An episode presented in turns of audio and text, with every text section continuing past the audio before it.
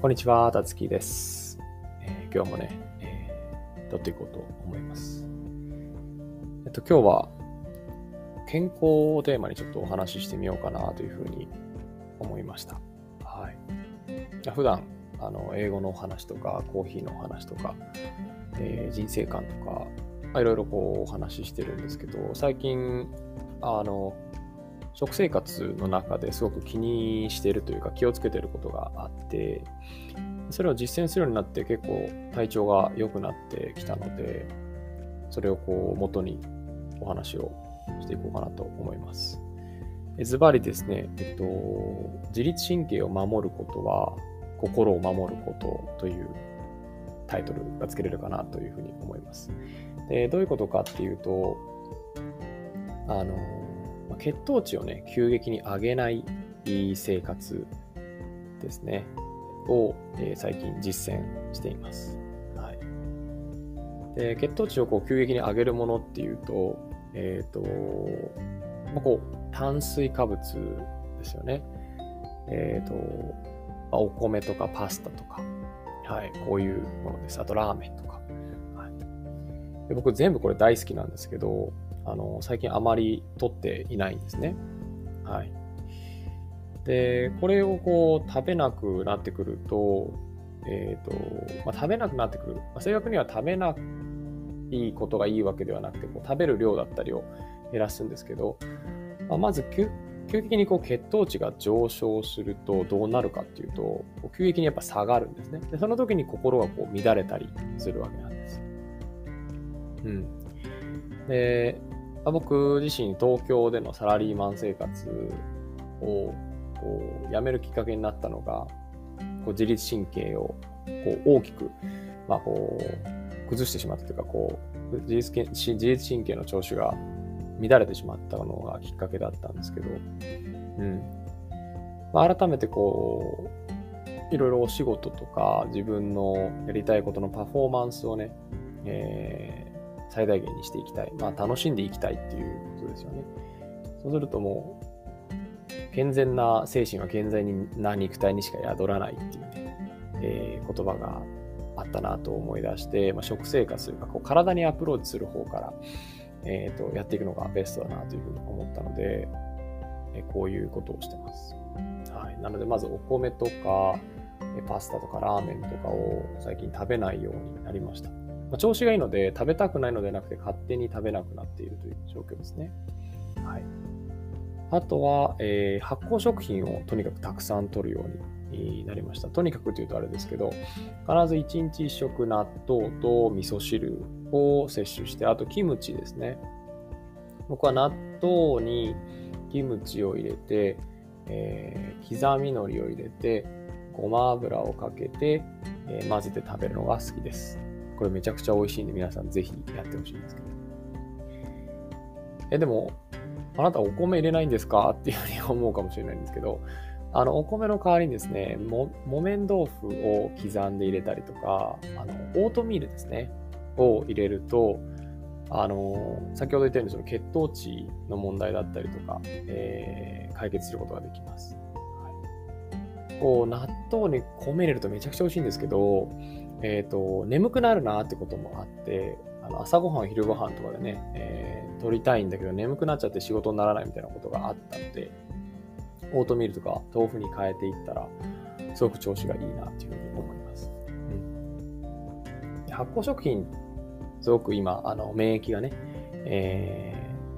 ー、大切なのがこう常識になってきた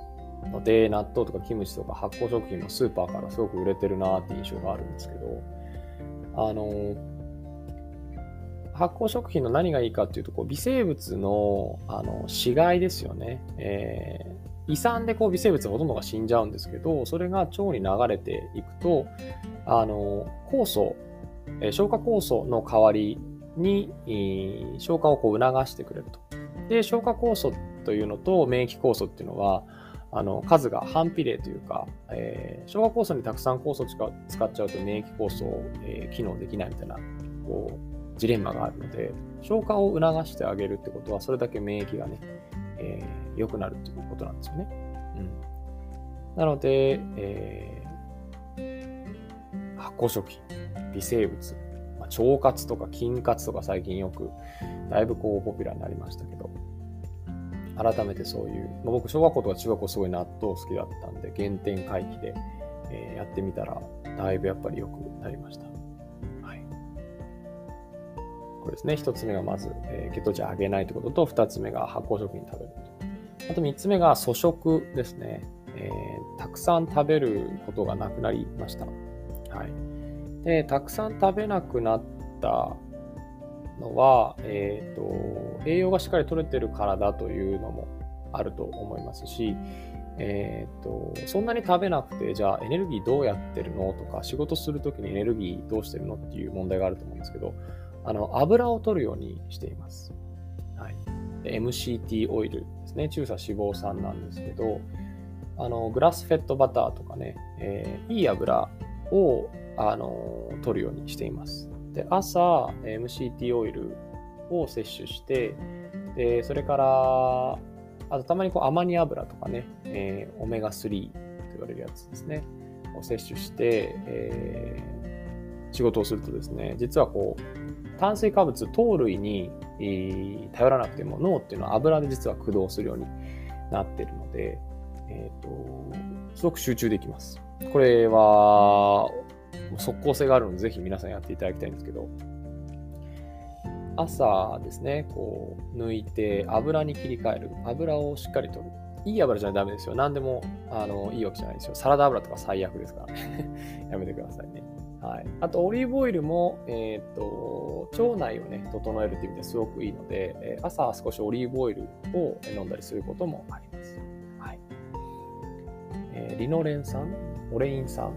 はい。まあ、いずれにしろこちらも、あの、成分としてはオリーブオイルも、あの、効果があるもの。血管がね、えー、綺麗になるという効果もあるので、オリーブオイルを取ったりしています。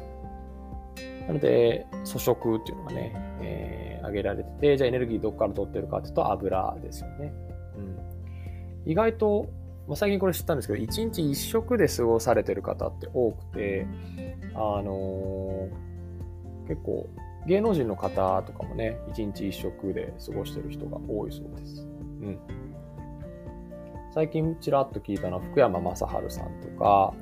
えっ、ー、と、ビートたけしさんとか、まあ、一食になくても二食にしている人ですね。うん。あと、ガクトさんも、えっ、ー、と、あれですね、一日一食かどうかわからないですけど、炭水化物取らないですし、福山さんとか、えっ、ー、と、ビータケスさんも納豆とか豆腐とか、そういう発酵食品を取ってるっていうのを目にして、ああ、なんか、皆さん行き着くところは大体似通ってくるのかな、なんてことを思いました。はい。これを聞いてらっしゃる方が、もし20代 であれば、えー、ちょっとこう、食べることの喜びみたいなのはね、えー、全然ありますし、僕自身も全然それを捨てたわけではないんですけど、えっ、ー、と、本当に美味しいものを本当に美味しいタイミングで取ればいいかなというふうに最近なってきたので、えー、もしね、えー、そういう食の面から体にアプローチするっていうことをやってみようと思う人はね、ぜひやっていただきたいですし、まあ、20代の頃僕もラーメンが好きだったんで、本当に毎週、毎日、毎日とは言わないか、でも週5とか6とかラーメンとかありました。うん。で僕は、まあ、効果不効果太りにくいんですよね。太りにくいってことはこう筋肉がつきづらいってことでもあるので悩みでもありますし、まあ、そういう食生活をしても体に出てこないので、えー、食べれてしまうと。でもそれは血糖値の爆上がり爆下がりにつながってますしあとやっぱりあの小麦に含まれてるグルテンがこう腸壁にねこうくっついてしまうとあの消化がこううまくいかないんですよね。うん。なので、このあたりとかもこう連動してくるわけです。うん。なので、あの、全然食べるなということでもないですし、美味しいものしっかり食べていただきたいですけども、こういう自律神経を中心に、えー、粗食だったりとか油だったりとか、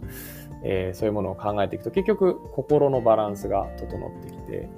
あんまりこう、一喜一憂っていうものが、えー、なくなってきました。